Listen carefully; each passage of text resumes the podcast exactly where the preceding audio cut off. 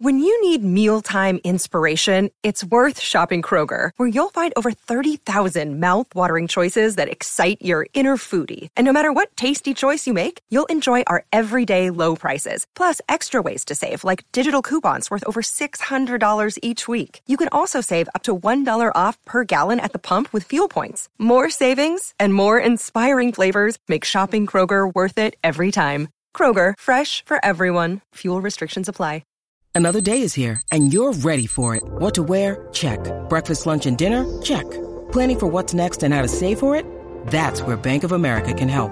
For your financial to-dos, Bank of America has experts ready to help get you closer to your goals. Get started at one of our local financial centers or 24-7 in our mobile banking app. Find a location near you at bankofamerica.com slash talk to us. What would you like the power to do? Mobile banking requires downloading the app and is only available for select devices. Message and data rates may apply. Bank of America and a member FDIC. At the Home Depot, we're dedicated to helping you build the skills that get your home projects done right. That's why we offer free and interactive online DIY workshops. During the live streams, our knowledgeable associates help you tackle your DIY projects no matter your age or skill level. You can learn how to install new single pole switches, as well as standard duplex and GFCI outlets. Register for free at homedepot.com slash workshops. The Home Depot, how doers get more done. This is Joe Satriani. I'm talking with Jay Scott on the Hook Rocks.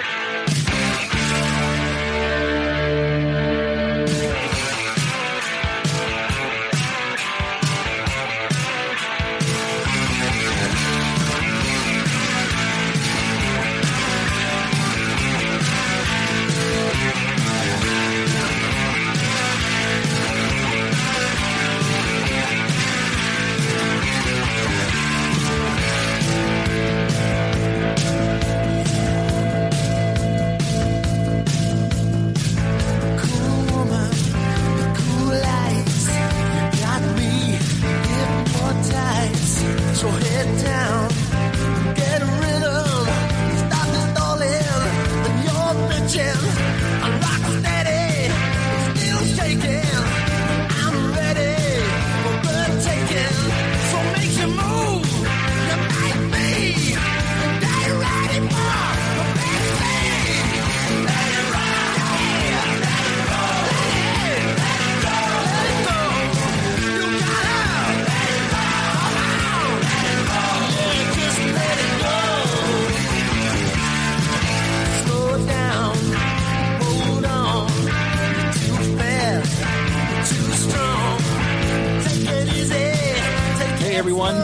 Welcome back. It's Jay Scott. This is the Hook Rocks, the Ultimate Rock Community Podcast. Thanks for tuning in for another episode.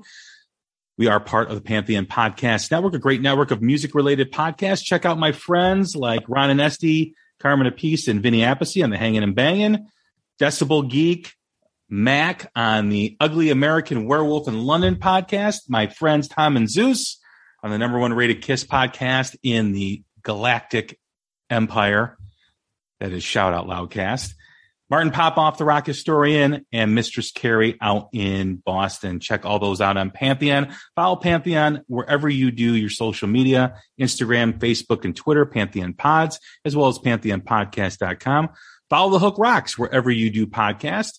We're on every platform. Don't forget to set your app to automatic download so you get the latest and greatest episodes of what we're doing here, as well as don't forget to write us a review and tell us what we're doing and how we're doing and what you enjoy. Uh, we always appreciate the feedback. We've had some great episodes over the last few months to start the year. We just finished up our quarterly rankings, our top 10 with a lot of contributions from my fellow followers on Twitter. Chris Cordetti always joins me. We run down those. We just started a new quarter here in April. So the new releases are coming out. So enjoy all those and enjoy our discussion. And don't forget some of the new music spotlights we've done over the past month, like with the Mysterines, Fortune Child, Kurt Deimer, the band Six Sense, as well as Bastet, another great band from the UK. And don't forget to check out our interview with Joe Satriani, talking his new album, The Elephants of Mars, as well as working with David Lee Roth and Alex Van Halen, that news hit with Jason Newsted in an interview. And Joe's kind of answered, you know, my questions and other questions in other interviews. And he talks about that whole project and what that entails. He also talks about Eddie as a guitar player and the one song he dreads playing by Eddie Van Halen. And it's not a song that you would think it would be. It's it's de- definitely interesting, and it's not the reason probably you'd think it would be. It's it's completely surprised me with with his insight on why it's a difficult song to play. So check out the Joe Satriani interview as well as the Gil Moore from Triumph interview that we did that just got picked up by Blabbermouth. So we made some news there. And it was just announced today, with the day that we're recording this, that the long awaited tri- uh, Triumph documentary, Rock and Roll Machine, will be released globally on May 13th. So check that out. I know they'll be doing a Q&A, streaming Q&A prior to that. I think you can get your questions in too as well, but Triumph kind of the forgotten band of the 80s, a band that was very big, at least the early to mid part of the 80s. A lot of people forget that they were on the US Festival that had bands like Van Halen, Scorpions, and Ozzy, and Judas Priest, and Motley Crue, and Quiet Riot. I think that's all the ones that were on there, but they were the band. They were they were like th- like the third headliner before Scorpions and Van Halen. But they had some really big albums, really big band. Another three piece from Canada, and uh, a band that if you have forgotten about them, go back and revisit their catalog. Some great albums like Never Surrender, Just a Game. Uh, gosh, what was the one with Spellbound? I can't remember the name of it. Um, darn it. Well, it's got Spellbound on it. It was a fan. Oh, Thunder Seven. That was the name of it. So check that out as well. Speaking of Canada, we're going north of the border on this episode. It's been a while since this gentleman has been on the podcast. Always enjoy when he's on because we really get in some great discussions like the legacy of Def Leppard. We talked about the the reasons why 80s glam rock went down in flames, so to speak, and why that happened. Um, but I'd like to welcome in my friend from Canada, Mr. Chris Preston from My Rock and Roll Heaven. What's up, man? How are you? Hey, Jay. Oh, man, it is good to be back. It's, uh, it's yeah. been a minute, hasn't it? It's been a minute. yes, it has. Yes, it has. It's been a crazy last few months with COVID. I know I had it at the end of the year. I know my, it went through my family. It's just been you know, a whirlwind here, but it looks like things are getting back to somewhat normalcy. I know there's some things happening with a new variant that are causing cases to rise, and we're monitoring that. I don't think it'll cause a shutdown or mandates to come back. At least I hope they don't. We don't know, but concerts are happening, and I know you're excited about that. You've been itching to go to a live show. We're going to talk about a certain tour, but uh, yeah, how's it feel to get back out and, and go see live shows? You know what? It's uh, it's been a crazy past few months. Um, I've managed to avoid getting COVID myself, shockingly, which is a stunning. I don't know how it's happened because everybody we know has had it. Um, you know, we've been locked down, as I talked to you about in the past, for a really long time. In March, up here uh, in Ontario and Toronto, pretty much everything is back to normal. Even the mask mandates have been dropped. So I went to my first show. Um, I went to a show back in November, Lee Aaron. Uh, I flew out to Winnipeg for that, which was great. But I went to my first show um, where I actually didn't wear a mask in March for the Mammoth WVH Dirty Honey gig that was just killer. And I have to tell you, like, it has been. It's been so good looking forward to getting back to shows and having been to one. There was a little bit of trepidation, right, for that first one where you're like, what's it going to be like? Is it going to be different than I remembered? Um, but it was fantastic. And I have so many lined up, Jay, for the next, you know, six months. I've got tickets for just about everything I could get my hands on. Yeah. And it looks like, um, like you said, I don't think we'll see another shutdown, full lockdown um, going forward. So I'm I'm hopeful that everything will remain fully open and shows won't get impacted. Number one, because it's one of my favorite things to do. I'm a music lover.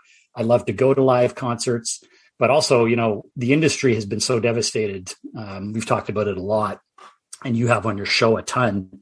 Um, you know, live music needs to be happening again for the yes. for, just yes. for the fact of you know there's so many people that rely on this for their livelihood, right? So Um, I'm really excited for some of the big tours, which we're going to talk about, and uh, there's a lot to unpack with this one for sure.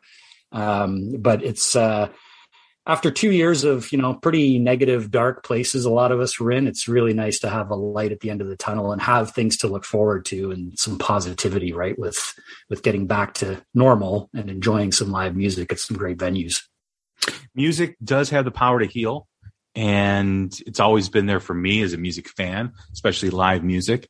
Uh, it's been nice going back to shows. I, I, did see that mammoth WVH Dirty Honey show at the House of okay. Blues here in Chicago. It was a fantastic oh. show. Um, it was nice to be amongst people and be at a, at a show that had that much energy.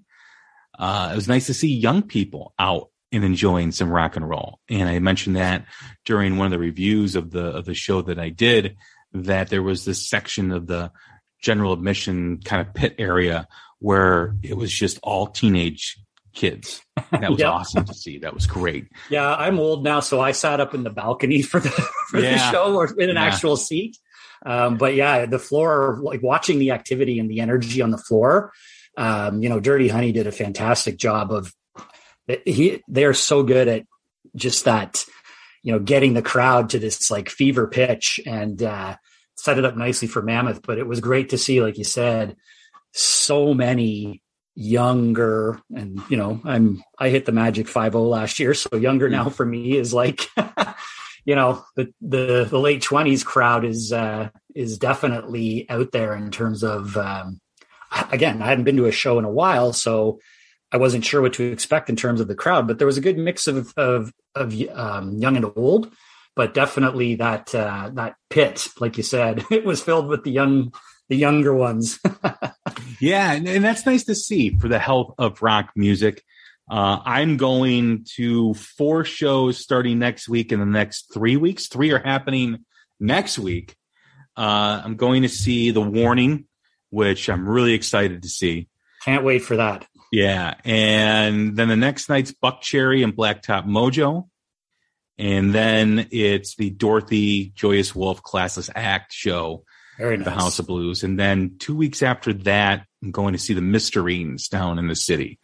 Uh, UK band that's touring. One of the few UK bands that have come over the United States. Yeah. I'm really interested to see what they're about live. But yeah, you know, we, we've got the, the big show, as as uh, Ed Sullivan used to say, the, big, big um, the really big show, which a lot of people were really excited to see a couple years ago when this was first announced. Uh, it was right after the momentum from the Motley Crue movie, The Dirt. Yep. And it really rejuvenated them as a band. I think their song the Dirt was their first top 10 single in 20 years, 25 years. And it really rejuvenated the popularity. I remember, and I've quoted this before uh, on some episodes, a few episodes, that the demographic that would purchase tickets and, and merchandise from Motley Crue prior to that movie was like 35 to 50. And then after that movie, it was 18 to 25 was the majority. So that's a huge turnaround. And I know they had that big press conference where they announced their farewell tour and you know they they were not allowed to do that but you and I both know we've been around long enough that there's only one tour that makes more money than the farewell tour and that's the reunion tour so and with that movie coming out, you knew it was only a matter of time before they capitalized on that. And let's be honest, they should capitalize on that. Um, any band that has that much of a resurgence in popularity owes it to those young fans who are now discovering them or becoming interested in them to tour. So I think there is a certain responsibility to do that. They're all four, you know, members are still living, which is surprising based on what was shown in the movie. but with time, you know, scars type to, you know, the, you kind of show those scars and those wounds. And we're seeing a lot of that with Motley Crue, especially with Vince Neil. Um, there's been a lot made about his performance, his appearance. Who are we? We're in our late 40s and 50s to talk about what someone looks like as they as they get older. Uh, but the fact remains, it is having an impact on people who yeah. are not as excited, I think, to see this tour. Coincide on the other side of the coin, you've got Def Leppard, who has really played it close to the vest since things got shut down and the original tour was postponed. Then it was postponed last year. They've got new music coming out. They just released their two two of their first singles, which I like. Uh, It's not the atypical Def Leppard, but it's good. It's really good. It's catchy. Uh, it's feel good. And that's what Def Leppard is, is all about. That's what they've always been about. So you kind of have two things kind of going on at one time where, exactly. where one band, because of, of one member in particular, is causing people to kind of second guess going to the show. Do I want to go see that? Then you've got another band who was quiet, just kind of minding their own business, and now come out with these two new singles upon the eve of the tour. And they're rocking. They're doing they're they're awesome. I know Motley Crue has talked about doing material prior to the tour. Haven't seen anything yet. Don't know if that's going to happen, but what are your thoughts on where this tour is at? Because this has been such an anticipated tour for two years. Oh, it's yeah, it's it's been on my radar obviously since it was announced in December of 2019, right when they had the big press conference. So I've had tickets since then. I've hung on to my tickets. Um, I bought them immediately. So initially, if you recall, when the announcement was made, there were no Canadian dates. Um, this was a US only stadium tour. So I bought tickets to see them in New York, which I still have. I also now have tickets to see them in Toronto. So I'm going twice. So the anticipation level for me has been very high um, since the beginning. Number one, because of Def Leppard, um, as most of uh, my followers and all of you know, they're my kind of favorite band. Motley Crue's up there, um, and I've been kind of watching everything unfold over the last two years with what's going on with the tour and the, some of the drama. Uh, you know, I'm on some forums with fans and reading some comments, and like you said there's very two very distinct things going on here, right? You've got the crew who to your original point about, you know, they signed that cessation of touring on the final tour for 2015 and there was some initial backlash from crew fans about oh, you know, I thought I paid all this money to do this on the final tour and now they're coming back and doing this and they were upset about that the issues with Vince. So I I saw the crew twice in the final tour, and uh, you know, quite quite honestly, Vince has never been great live. He is not a great singer, and for me, the Motley Crue live concert experience is not really. I don't really care that much if Vince hits every note. And when I saw them on that final tour twice, he was not great, but it didn't matter because for me, the crew, it's a spectacle. It's all mm-hmm. the pyro. It's it's the songs. It's Tommy doing his flying through the air in his drum kit. Um, so all the backlash about Vince that's been going on, and the pandemic obviously hasn't helped because you know it's giving people longer to stew now since they bought tickets and be like, you know, you see the footage of Vince doing these one-off solo shows, and a lot of it's not good, right? Like he's struggling to hit notes, his appearance, he's out of shape, etc.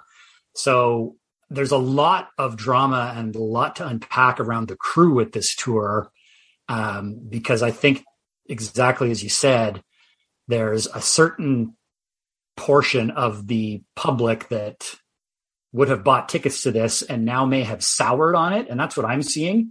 Whereas on the other hand, you've got Def Leppard who I really have to say, um, you know, obviously I'm a fan, so I'm going to say this, but I just have to say, even as a you know, I think people would agree with me that, you know, they're almost at the peak of their game in the sense that they're rejuvenated. Um, you know, Joe had some vocal issues in 2017 ish. Um, he's come back strong from it though and looked after his voice. Um, yes, they tone everything down and he sings at a lower octave, but the overall quality of the Def Leppard live show has reached a point now. I saw them last in 2019 and they blow me away every time I see them because the legacy bands, right? You you tend to expect over time, okay, he can't hit those high notes or the quality of the overall performance goes down. But with Def Leppard, it's really, really something to watch these guys seemingly get better. And it's like they're feeding off Jay. Um, the last couple times I've seen them, I've seen them. I've really been excited and really almost surprised to see the variety similar to what you talked about with the crew with younger kids.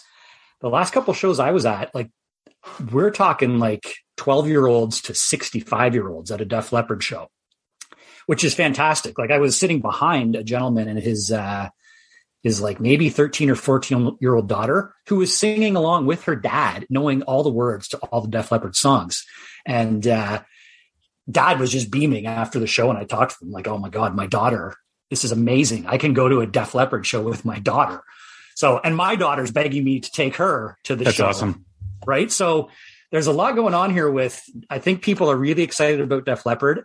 And the timing of this new album, I don't think could like I think it, it was absolutely perfect. It could have been better, right? Like I think this album probably non-COVID, if there was no COVID happening, all of this would have happened a lot sooner, obviously. Uh, both the tour and the album, but it's working out beautifully. And I love the way Def Leppard's handling the release of the new material, kind of lining up with the launch of the tour in June. A couple singles come out. They're doing an old school like vinyl, cassette release, all this stuff. So um, there's two distinct kind of camps. There's those really excited people uh, like me that are really excited to see the show in general, but Def Leppard especially. And then this wariness about, oh, is crew going to be okay? Is crew going to be able to perform? Is, you know, Mick is in not great health, but he stands there and plays his guitar, but he's not great. And, you know, is Vince going to blow this for the whole? I know the crew uses some backing tracks, which I'm okay with. I don't mind it, but at least Def Leppard as well has, you know, some really great singers in Phil, Rick Savage, and Viv that can help Joe out.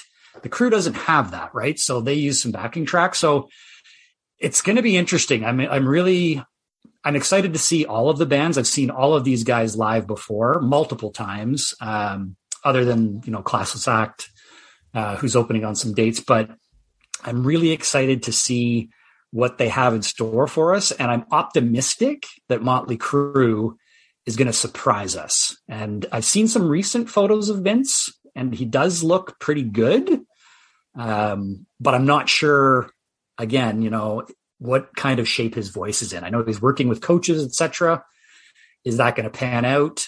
So based on the amount of money I've spent, and I know a lot of fans are saying the same thing, is like this is a lot of money for this this show. You know, is Motley Crue going to be able to pull this off, especially doing 36 dates in what three months, three and a half months? Yeah. My thoughts on Vince is you're right. He's never been a great frontman, right? He's been a product of the studio. I mean, we knew knew that way back in the US Festival when he performed, and he has a, a personality. Um, he's got a uniqueness to him He's in got his look, performance, but right? but he's never been known as a great singer. No. My question though is based on just the one-off performances that we've seen, is he going to be able to handle doing multiple shows per week with the longevity, you know, those shows? I mean, I, I'm- I assume they're going to pay play an hour and a half to two hours. Yep. Um, is he going to be able to do that? He can't walk off the stage during a Motley Crue show. He can do that at a festival in Yeah. Iowa, right? He can do that there, but he can't do that in a stadium, Wrigley Field, wherever they're playing in Toronto or, or, or New York. That's a big question mark for me. You know, he can't just forget the words to or not sing because he's out of breath. I don't know if this is true, but I seem to remember something about as part of their contract, they needed to be in a certain physical condition. Um, I don't know if that meant, you know, no drugs or alcohol. Uh, I know Tommy got sober, got clean shortly thereafter the announcements. Obviously, Nikki Yeah. has been honest about his battles with addiction over the years. Um, but uh, that's a big question for me: is what does that entail? Is that just with you know no drugs, no alcohol on the tour? Is that you got to be certain condition, you know, weight at a certain weight for maybe it's maybe it's different for each individual. I don't know. Uh, but yeah, that's the thing for me. You know, if he's playing Chicago on a Friday, I don't know if he is or not, but let's just say he's playing Chicago on a Friday and he's done two other shows that week. What kind of performance is he going to be able to do if he's in that shape? Uh, I know touring as you get older is a rough life in terms of your health because you're up late. You know, you're not probably eating the best. Uh, you know, you have different temptations of excess at your fingertips at all times. So it's obvious, you know, Vince hasn't taken care of himself, or it very well could be a medical condition. You know, that's one of the things that I don't like to, and I, one thing I, I want to do, and, and I'm glad that you're part of this discussion is I don't want to be one of those social media guys who, you know, calls them some derogatory name or yep. whatever. I don't, I don't want that to be part of this discussion. And I'm, I'm sure you agree with that. Hundred percent. Um, because listen, like we said, you know, you're 50, I'm 47. Who are we to talk about what, you know, what someone looks like as the, you know, the, the years have gone by.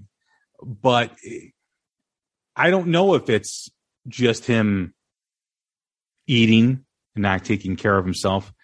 I don't is it a liver issue? Is it something else? Is it a health issue? So we have to be careful in how we, you know, talk Definitely. about that. He may have no control over um, certain aspects of his health.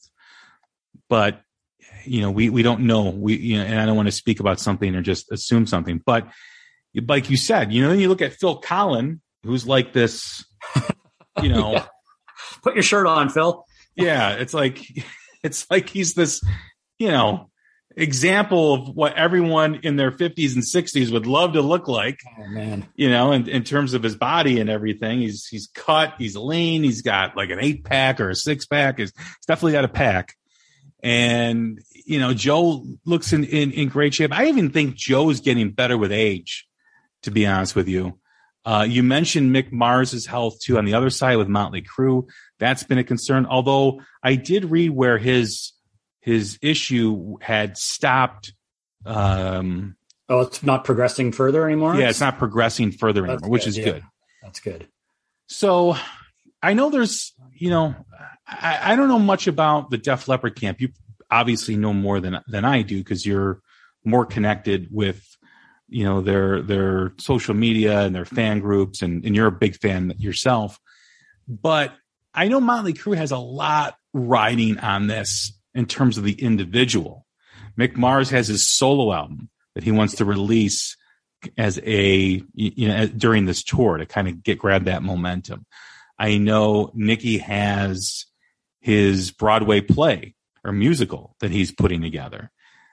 Uh, Tommy always has projects going on. Vince is doing, you know, but I know at least two members have a lot riding on on this tour in terms of their next project, and almost like they're using this tour to capture more momentum for those projects. And there's nothing wrong with that, right? That's what you should do as as a as a businessman or what you're doing. But yeah, I don't have the same great taste in my mouth that I did two years ago.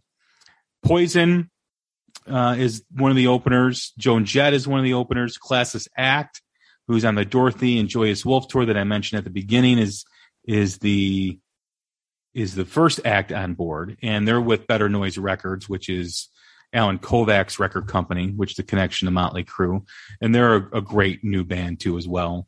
I think Bob Rock is uh, working on them with their new album too, which is another Crue. I think connection. it's. I think it might be done. So that might be. Yeah, yeah I think it's to be out at some point this year. Yeah, at some point. So, as far as Poison and Joan Jett, you know, if, if I had my pick, I would love to have seen like a Motley Crue, Def Leppard as the headliner, and then see like a Ratt who can't get their shit together either. oh, and there's another. If we continue yeah. along the topic of of you know guys eight like Stephen Pearcy's another one where there's been discussion about his voice too, right? Like there's a few of these guys. Right. right. Don Dokken of the world. Jon Bon Jovi now has been lumped yes. into this. Yeah. Yeah. So yeah, Ratt would have been interesting. Is who else would you have had on the bill? I would have had Ratt, and I would have tried to maybe get Scorpions. Scorpions, I could see. I, those guys continue to impress yeah. me. Yeah. That would have been a good one. You know what? I like Poison. I think they fit. I've seen them multiple times, and they they are a fun, fun, fun live band. Whether you mm-hmm. like Poison or not, they put on a great show. Bret Michaels has got to be one of the most charismatic, just fun frontmen out there. Joan Jett, solid. I don't think, you know, I don't think she fits really on this bill. I almost, I was almost expecting to see like a Tesla just based on their history with, with Leppard, Leppard and kind yeah. of the other bands.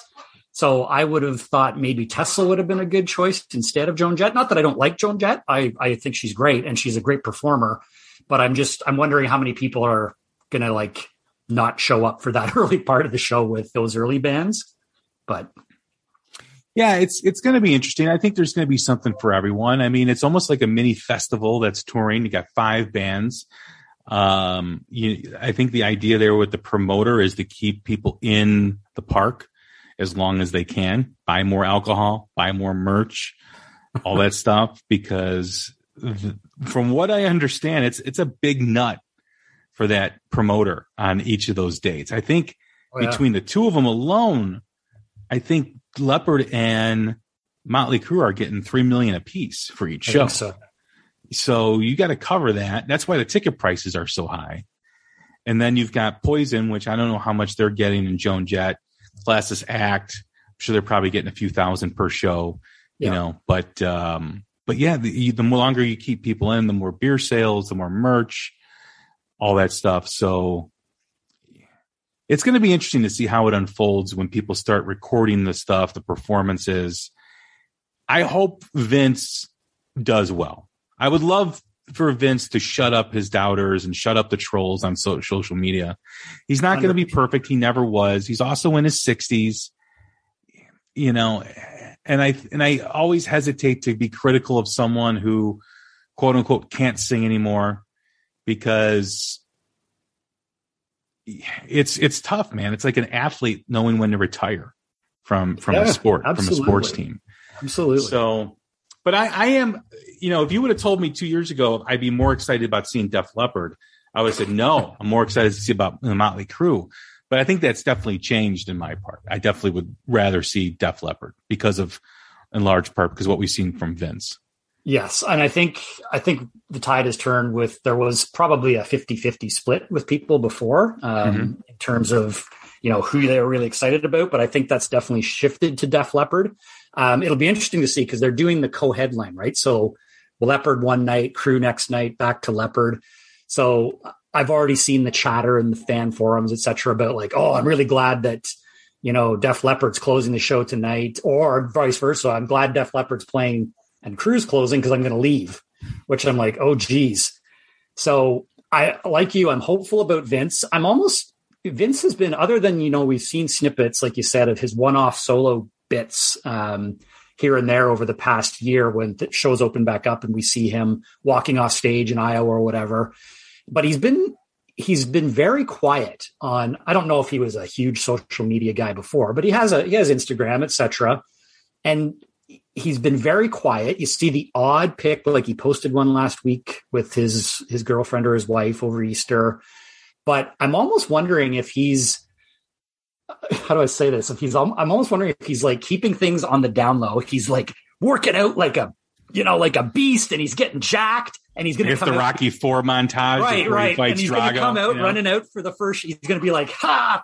You know, screw you guys! Look at this!" and he's gonna like blow us all away and he's gonna be hitting like notes like way up here and he's gonna be running back and forth so I, I doubt that's the case but you know there's that optimism from me that i'm a, I'm a huge motley crue fan and yes i want to see them uh, do well on this tour and i the last thing i want to see especially for you know a big show like this where there's been a lot of money spent i don't want to see people walking out after bands yeah. when right like that's just I hate that when I, you know, especially when you've got a big lineup like this. And I haven't been to one of these shows where there's been four or five bands in quite some time, but it's inevitable, right? That, you know, somebody really wants to see this band and then the other guys, they just leave. And in a stadium, when you've got droves of people all of a sudden getting up and going, Oh, Crue's on, I'm out. Oh, it's just cringeworthy, right? And I'm really hoping that isn't the case. Um, I love a big stadium show. Um, I've always been, you know, of the mindset that there's nothing like it's a partly a nostalgia thing for me because I went to a ton of big shows like that back in the late 80s and 90s um, before, you know, things for my genre of music kind of hit the skids. But the stadium show for me is such a fun experience.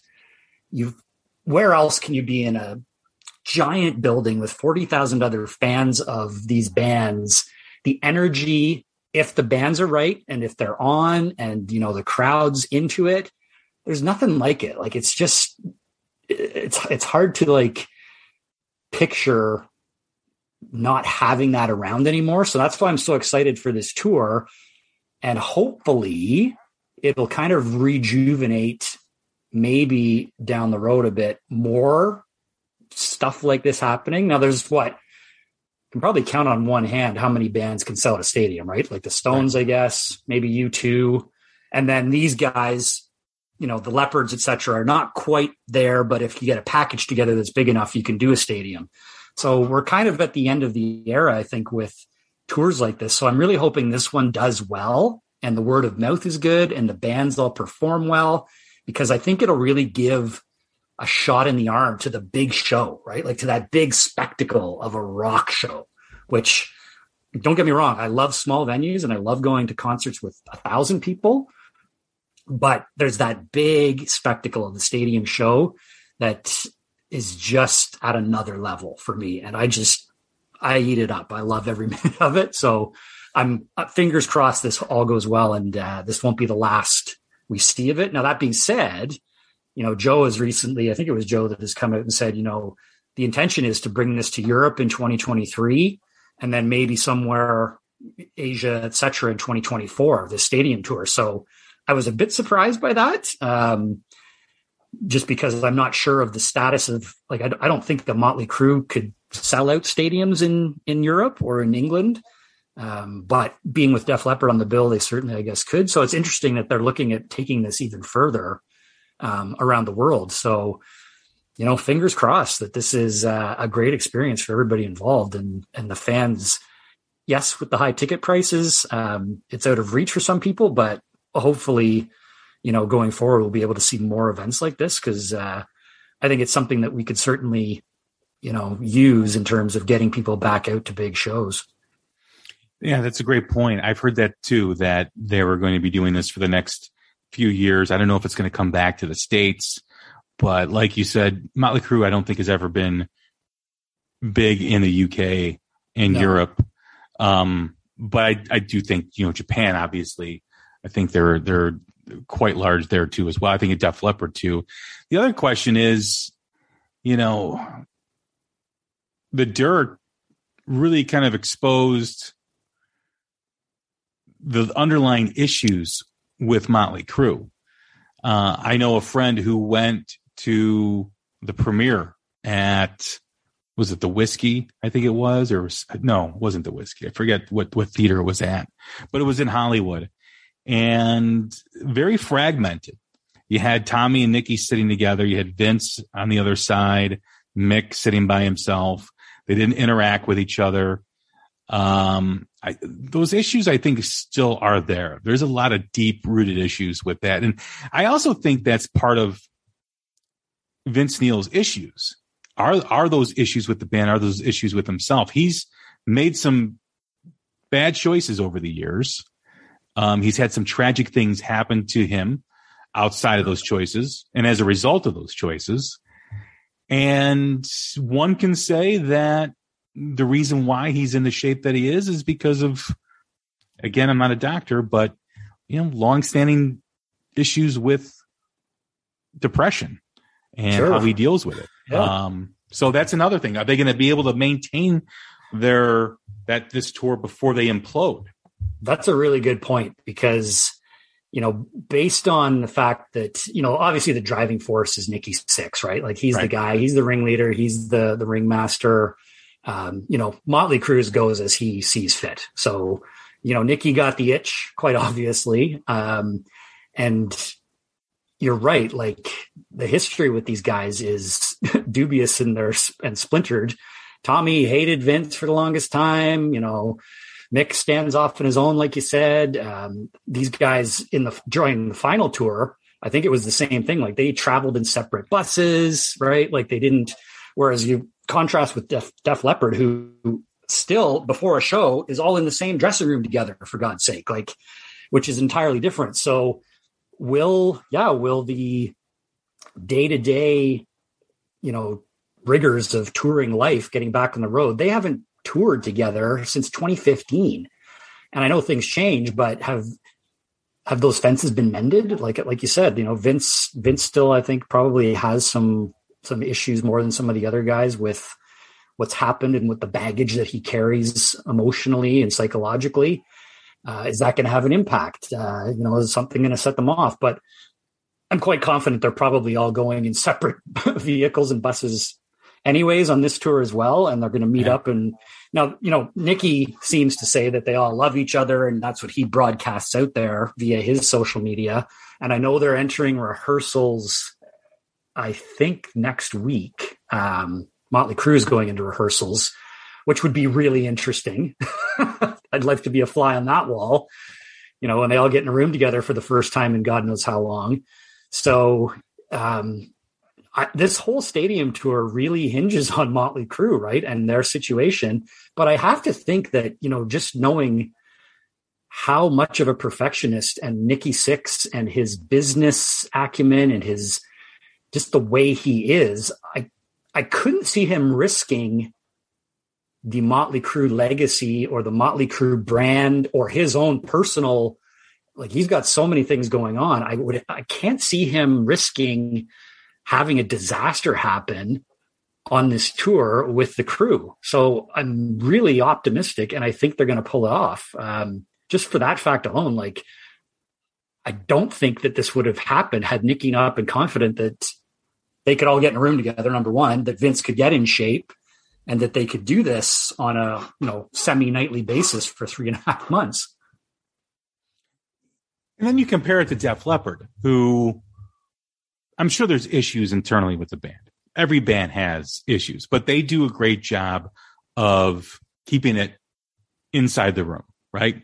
You don't hear about the issues. You don't hear about the drama between the band members like a lot of other bands like Motley Crue that you hear, uh, like Ratt, that we had previously mentioned. They are very professional in their approach. They're very professional when they have to do something because they understand, especially in this day and age, that people have a, a camera um, with them at all times. People can give an instant reaction anytime at any social media platform. You don't want to start trending for the for the wrong reasons, right? That's always a fear. So when you look at Def Leppard, you know, I mean, they've got everything pretty much locked down. You know, I mean, they're professional. Uh, they have a certain way about them. Like I said, it seems like they've gotten better with age. Uh, it seems like they're they're kind of like a well run machine. And yes. I think you could say the same about Motley Crue at this point with the movie and, and with everything that's happening. But it's like if if one thread is taking taken out, the whole thing collapses. Yep. Where I think Def Leppard, you know, can can withstand a lot more than a Motley Crue can. You know, that's and going back to what I said originally. I hope Vince is in better shape. I really do. Not just for himself, for fans too, as well, and for the band. The big question mark is how's he going to be at the end of this sh- uh, at the end of this tour? Because this is this is more than any of them have done since the farewell tour, right? Yeah, I mean, years. Vince has toured, but Vince kind of does those weekend shows where he flies in, does a weekend show, then flies out.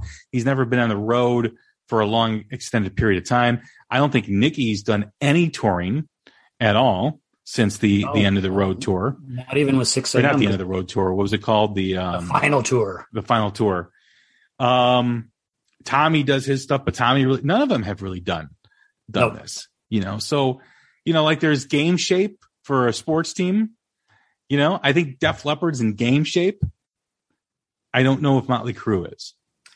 Yeah, and the other thing that throws a wrinkle into this that with Vince is, and I, I'm, I think they're still happening. He's got solo festival gigs sprinkled in How's he gonna amongst them. which th- so that's because I saw one come across a feed of mine where he was playing in July somewhere at like the state fair of whatever state with his solo band, and I was like, okay, Nikki's got to be shutting that down, or I don't know, something's got to be something's got to give with that because the next night you're scheduled to be at Citi Field in New York City to perform in front of 50,000 people. How are you even going to pull that off right now? So if that's still the case, that adds another whole kind of extra layer of, wow, is this really going to happen? And is he really going to be able to stand up some nights to actually stand out there for two hours? And, you know, all of these bands still to a certain degree have a certain amount of physicality to their shows, not what they used to. Like they're not all Mhm. This isn't 1992 where Def Leppard's in the round and they're running around all over the place, right? And this is not, you know, they're not jumping up on risers and doing, you know, high leg kicks off the, the drum riser. But there's physicality. Like, you know, the the Motley Crue show that I saw, the last one in 2015, like there's a lot going on on the stage. And that was part of the issue with Vince back then. And I can't I'm hoping that it's better, is that like through songs, he's gassed right? So there are parts of songs, and that's what you see on these YouTube videos of people like, and he's only singing every like second line because he's out of breath. So, you know, throw your solo shows that you're doing as one offs in the mix in there. And, uh, you know, I don't know if a man half his age could handle doing that, um, you know, let alone where he's at. Is are they? You think they're going to do the Paul Stanley route, and Vince is going to lip sync? you know what? I see all those videos of, and there was one guy who did a complete breakdown of Paul Stanley on the on the end of the road tour with Kiss, and he had like frame by frame, and then matching it up with the. I was like, really, like, come on. I get, I, I again, I've said I don't mind some backing tracks. Lip syncing is another story entirely. You know, if that's happening, you know, I'd be upfront about it at least, right? Like, say, look, don't try and then hide it afterwards and like with the Santa Cruz guys that we just saw. But Those guys just completely turn their back to the audience, and like the track is still going. It's like what? Like no effort. Like the arrogance of that band. yeah, They just. Oh God! That's and then another the whole show. blaming everybody but himself for putting that train wreck together. Oh, and and supposedly they've been booked back again at the Whisky for another round in the summer. But anyways, so lip syncing, I don't think we'll see that happen. Um, you know, again, I don't mind bands using backing tracks to help out because a lot of this stuff, you know, and I have a big problem with we've talked about a bit already on the social media guys who instantly jump on, you know, these guys for oh they sound terrible you know, he can't sing anymore. Well, you know, they're not 25 anymore. We shouldn't hold our our heroes to a standard that they can't possibly uphold. And there are going to be times when they're not going to be able to hit those notes. And I'm okay with that. And I'm okay with some backing tracks being thrown in there to help out on backing vocals. No problem. And if you're going to be upfront about it, great. That's even better. But don't lie about it after the fact. Um, so, you know, God forbid we we don't see any backing or lip syncing. But you know, I think Nikki has been upfront about saying, "Oh, we don't use any backing tracks," and Kiss has been up. No, we don't use backing tracks. Look, guys, we all know. Like we know it's happening. Um, you know, and it's it is it is what it is. It's it's going to happen, and it's it's going to get used. But hopefully, we don't see that type of thing happen on this tour because I don't think it'll go well, especially with the the Crue fans, especially who are already wavering on whether or not they want to go and the amount of money they've paid. So um, let's let's really hope that they can pull this off and and not have any issues. Yeah, I agree. I, I think nothing will be worse for either band or any band on this bill than to have them trending on social media for the yeah. wrong reasons. Well, and even if Crue, right, even if Crue has a bad show and Vince Neil something happened, you know, all of these bands are going to get some sort of blowback because they're part of the tour, like you said, right? Mm-hmm. Like they're all going to have some some degree of like, well, you know, there's already people amongst some of the Def Leppard fans and other people out there saying like, why why is Def Leppard doing this with Motley Crue? Why would they agree to this? You know, why knowing the issues with Motley Crue, all of which we've discussed, why is Def Leppard partnering up on this massive tour to potentially have some blowback if something does go? Like, what would, what would happen, for example, if at some point along this tour Motley Crue pulled pulled out? Yeah, like right?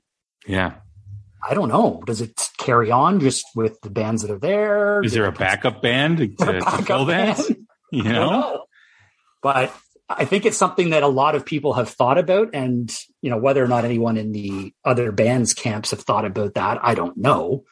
But you know, knowing the hit, and again, knowing Nikki Sixx, I don't think that would happen. But who knows? Like, what if something? What if something physically innate or physically stopped Vince Neil from being able to perform, as an example, and they couldn't do the rest of the tour? That's going to cause some serious. Uh, well, I think if that happens with Crue, if Crue pulls out, I don't see them recovering from that. No, because because I think along the lines of what I said before, there's a lot riding on with Nikki Sixx with his yeah. Broadway musical or Broadway play that he wants to do on the Heroin Diaries. There's Mick Mars' solo album. I also think they want to be a regular summer touring act you know, if they go out and do the stadium tour in the UK and Europe, you know, what will that be like a month, month and a half? There'll still be opportunities yeah. for them to tour the states every other year, every year, do a, you know, however many dates they do. If they pull out of this and there's social media footage or camera phone footage of oh disaster disaster they're not going to, that, that's going to be so difficult for them to do to just right. get back out there. I mean, you know, Kiss is kind of, they're, they're, they're kind of, you know, the, the engine's about to blow and the wheels are about to fall off the car as it's heading down that final stretch. The car's shaking and it's just barely going to make it to the finish line, you know, because of all the issues that they've had with COVID. And then, of course, with the, the lip syncing talk and conversations that are out there. Um, and also too, I think they got a painter opening up for them, which I think yeah, just, which which was not yeah. good. I, no. I saw it; it was not good. Yeah, I don't, I don't, know what they're thinking, but so I just well, think there's a lot. Motley Crue has much more to lose on this than Def Leppard does, and I hope 100%. I hope they have all their ducks in a row because I don't want to see a great legacy band like Motley Crue go down in flames like that. No, neither do I.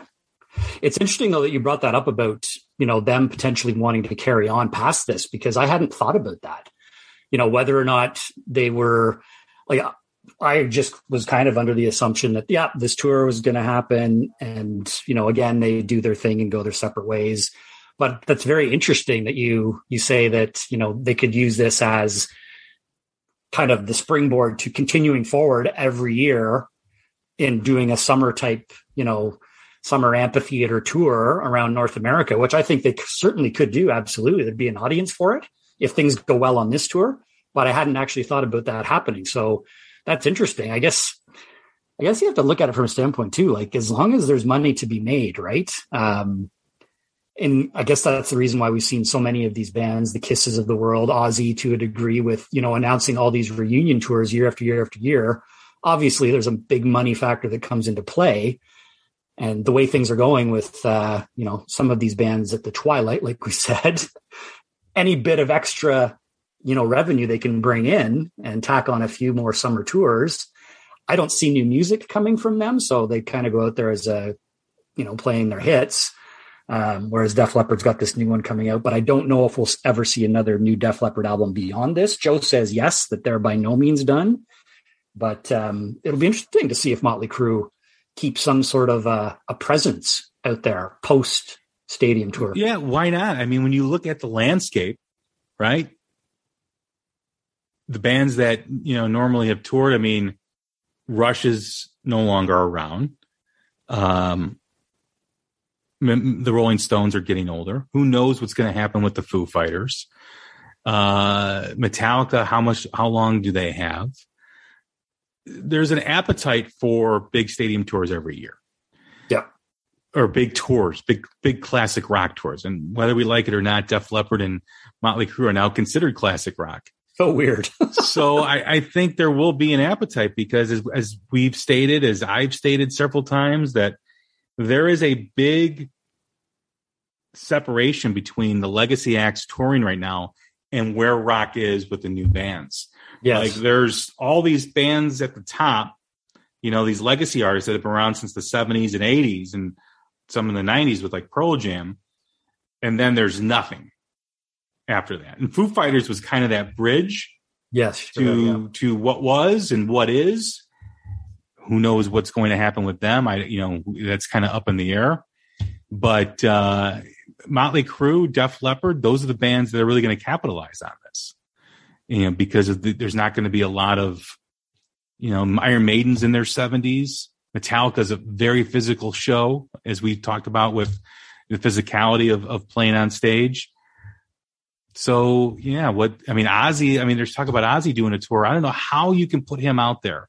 How? I, I hope not. I hope not yeah. for the sake of I know Sharon drives a lot of what happens with him, and she calls the shots with, you know, Ozzy, you're going out there again. I mean, how much money does, does, do they need at this point? Right. Right. I agree. And I, I don't want to ever see any of these bands get to the point like where we're at that, where as a fan, you're going, I, it's kind of like, I don't want to see my, my favorite band. Right. Up there in that condition where Ozzy's especially had the issues, but you even got like um like you know Whitesnake's doing a farewell lap. And, you know, David Coverdale's brought in another singer because he's another one that struggled a bit with some of the, but, you know, I think he's decided that's it. I'm going out right now and I'm calling it. And this will be the last round that we do. So I hope that is the kind of guiding factor that these guys kind of hopefully know when to call it quits and not mm-hmm. hang on too long because we have seen some bands hang on too long for sure. Um, and I, I, hope that that isn't the case with these guys. Like you know, David Lee Roth thing comes to mind, right? With you know, he was another one that was getting that point of like, uh, do we, you know, should he have called it quits? And then he did, but he was potentially going to be on the stadium tour. Um, he was he was offered from what Motley, I guess it was Motley Crue says. Yeah, I, yeah, you're right. I remember hearing he that. was offered to be on this tour, and he said, "No, I don't tour with bands that I've influenced or something like that. So, you know, only as Dave could say, right, in Dave's little world, but he turned it down according to the camp of, you know, the Crue who was organizing this. But, uh, you know, that would have been an interesting addition to this lineup for sure. Whether or not I would have, I, I was, I'm at the point r- right now with these bands, like we've talked about, where I'm excited for this because I think everybody generally, as we talked about, is in their prime, not in their prime, but at the top of their game. Crue could be at the top of their game. There's question marks. So I think the timing's right for a tour like this with these acts on this bill. Um, so I want to get out and see as much of it as I can. And that's yeah. why I'm psyched about it, right? What are you looking forward to? Like what what do you need from this tour? Well, I, I mean, first of all, so I'm seeing two two shows, one with Crue headlining, one with Def Leppard headlining. So I'm excited about seeing kind of if there's any variation in set lists between the two bands, with whether they're headlining or whether they're the the co-closer those nights.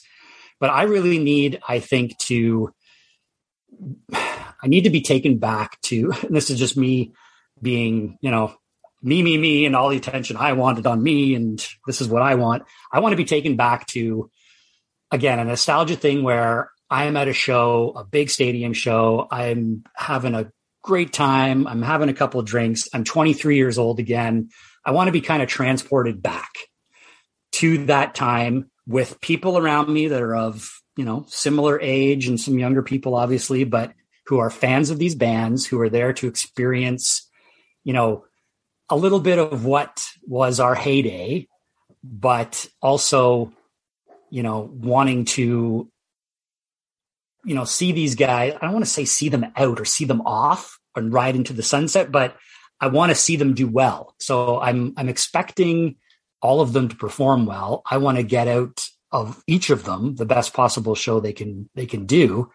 And I'm really excited actually to see how Def Leppard especially interwork some of the new material because I know they will um, into their set list. They you know, with a on a on a bill with this many acts and when they're co-headlining, they're going to play the hits, right? Like you can't have a stadium show like this and not play the hits. So you're not going to get deep cuts from any of these guys.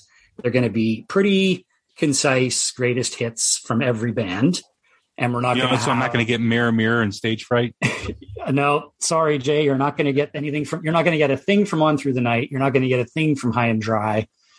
You're going to get photograph. You're going to get Pyromania. You're going to get Hysteria. You'll get Let's Get Rocked. They'll sprinkle in a couple newbies. They always do a cover, the cover song Rock On, right? Anyways, I'm really looking forward to see on the nights probably that they close where their set list might be a bit longer. I'm expecting like a 90 minute probably set list. I'm thinking they kick off the show with one of the new songs. Um, so I'm excited to see how that fits in. And I haven't seen Poison since oh geez, I'm going to say 1993 when they did the Native Tongue tour. So I'm actually excited to see them because I I have been a fan of Poison over the years, and uh, I haven't really kind of up until recently delved back into their catalog. But because of this tour, I actually have. So I'm like, oh, that was a great song. Oh, that was a great song. So I'm kind of excited to see what Poison pulls out. And the other thing that I really am excited about this tour for is to see. Cla- I'm hoping Classless Act is on the one of the Toronto or the New York bills. I'm not sure because I think there's even another band. I can't remember the name of them. I think there's another kind of younger band that is on some of these dates. Um, but everything I've seen from Classless Act so far, they kind of fit right in my wheelhouse and right in with the bands on this bill. So I'm curious to see what they have to uh, to throw at us for probably a 20 minute set, 25 minute set, I'm guessing. Um, I don't know if you've if you've seen them. Are you you're going to a show of theirs? Right? Going to see them next yeah. Saturday. So I'll be curious to see yeah. what you think and kind of what their their live show is like. From what I've heard, who people have have seen it, high energy. Derek Day, who's the front man, is oh he's great, a great great personality, great, great front voice. man, great singer. Um, with that tour, you've got Nick Reese, also too is Joyce Wolf, and you got Dorothy Martin, you know, from Dorothy. So you really got three great young front men, front women too as well, uh, performing on this tour. So I'm interested to see how Classless Act is when I see them. I, that's a band that I'm rooting for. Uh, they've been around in LA for a long time. They've gone through a lot of changes. Slash's yeah. son was originally the drummer of the band uh, when they first started out in uh, Southern California. So they've gone through some changes. So I'm interested to see them live and hear the album. And I hope people get there early enough to see them too. Yeah. I, well, you know, they're, they're one that, uh, when it was announced, I wasn't sure who that were the, who the, like, who are these guys? That Originally it was Tuck Smith. Oh, okay. Okay.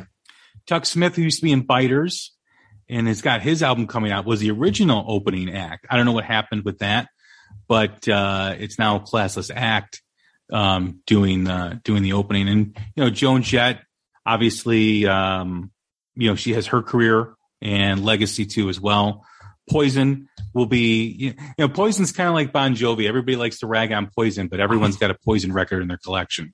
Oh, 100%. So, and I guarantee you, I, I've told, so I have a buddy that's going with me to the New York show and, uh, he's never seen poison. He was like, ah, I don't really, you know, he was kind of like, ah, do we need to, that's a good time to go out to the bar in the stadium and, you know, get a few, I was like, no, you know what?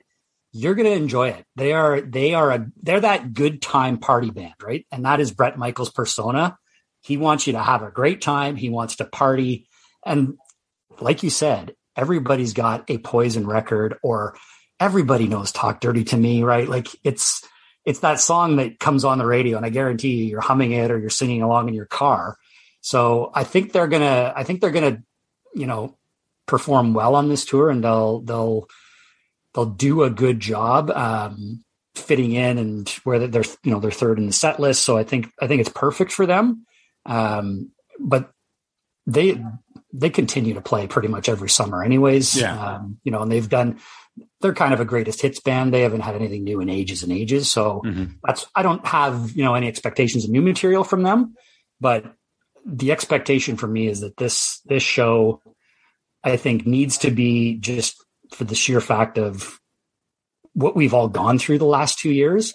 I'm expecting it to be a ton of fun. And I am expecting a huge amount of positivity and just a great vibe at these shows because I think we all need it. And I think people are so pent up, especially here in Canada, that like I talk to people who are like, this is on their calendar. This is like the event of the summer. Like this is it. Like when this was announced, they were coming to Toronto, Edmonton, and Vancouver. Oh my God. Like people have been, just been over the moon and, you know, I can't wait. This is going to be the best, the best show ever. So for that sheer amount of enthusiasm and, you know, again, just like you, you said earlier, like the music brings us joy, right? And it, it's positive and it gets us out of dark places. I think that this tour has the potential to be like the feel good event and concert tour of the summer. So let's hope everything goes well and uh, that actually happens. I think so. I, I, think, you know, we can speculate about what can happen and what will go wrong. I think they're prepared for a lot of stuff. You know, I think they are, you know, hopefully prepared. Um, I, I do hope this does rejuvenate the fan bases of each of these bands. I hope it rejuvenates the bands themselves, you know, because when you haven't played live for two years and there's a lot yeah. of cobwebs and there's a lot of dust that you kind of got to get rid of. So I hope it's, you know, it, it's a, it's a resurgence in popularity with this type of music, this style of music, this decade of music. It's a celebration of that time, especially with Poison on the bill yeah. and in the other two the other two acts. Um, for those young kids who have made the dirt their version of Fast Times at Ridgemont High, yes. this is their moment. This is what they want to see. So I think um, I hope it goes positive. I think both bands have a lot riding on it. I think fans are been anticipating for two years. Um, let's hope it goes well. Let's hope it does, you know, does does go well. Let's hope Vince, like I said, shuts up the doubters. I hope he does. I really do too. Yeah. It's it's uh, that would be kind of the if there was one thing that, you know, came out of the whole, you know, beyond the fact that it's an awesome show, but if one thing comes out of it and it's that that Vince Neil comes out there and like silences the constant that I see on every social media platform, the bashing, like the memes and the ridiculous gifs and all of this stuff. Like that's part of the, you know, I love social media because, you know, it connects us all together, music lovers like we have, but that's the, the biggest negative and the, the downside of social media is the, the people who, you know what, you probably you know look like that yourself or you're you know you're in the, in worse shape than that and you're you're making fun of a guy who's at least getting out there yeah. and and trying to I, I always picture those people with jorts on yeah. uh, a t-shirt that doesn't go over their belly and uh, white gym shoes from Walmart there you go you know, exactly that's who's writing those memes but well hey man we'll report uh, report back after you see them and uh it was great having you on again yeah, it was great to be back on. Uh, hopefully, we can do this again soon. I always enjoy being on your show. It's uh, it's always great getting together to talk music and uh, talk about the things we love and all the bands that connect us. So I appreciate you having me back, and uh, I will definitely report back. I've got June 23rd is New York, and August 8th is Toronto for the stadium awesome. shows. So. I'll uh, I'll do my best to take notes and, and report back once they're all said and done. Chris, it's been a blast. I, I do uh, thank you for coming back on. Missed you. Glad to glad to have you back on the show. Good to reconnect. Thanks, Jay. Appreciate it. All right, everyone. Take care of each other. Take care of yourselves. Enjoy spring. God, it's 70 degrees here in Chicago today. It's like the nicest day we've had in a long time. Sunny, no rain, nice little breeze. Let's keep it going. Be positive out there and uh, have patience with each other. Take care.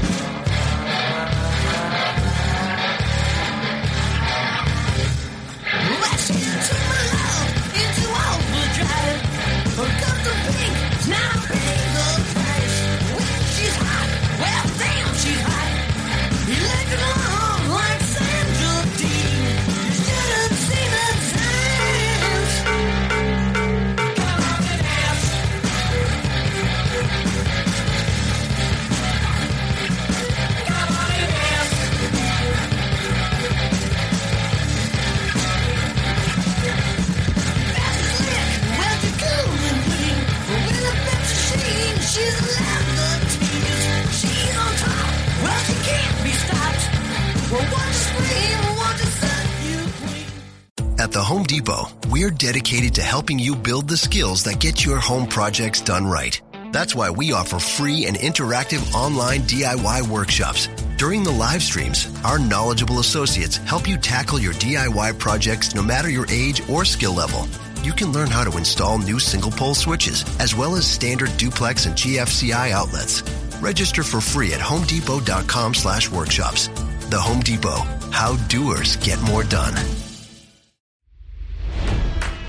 It's NFL draft season, and that means it's time to start thinking about fantasy football.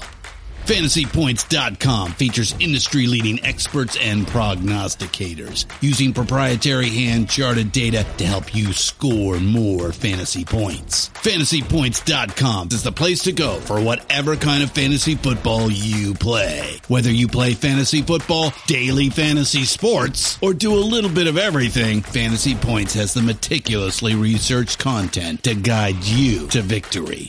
And why wait for the fall? Fantasy Points also covers the new spring football league, the UFL.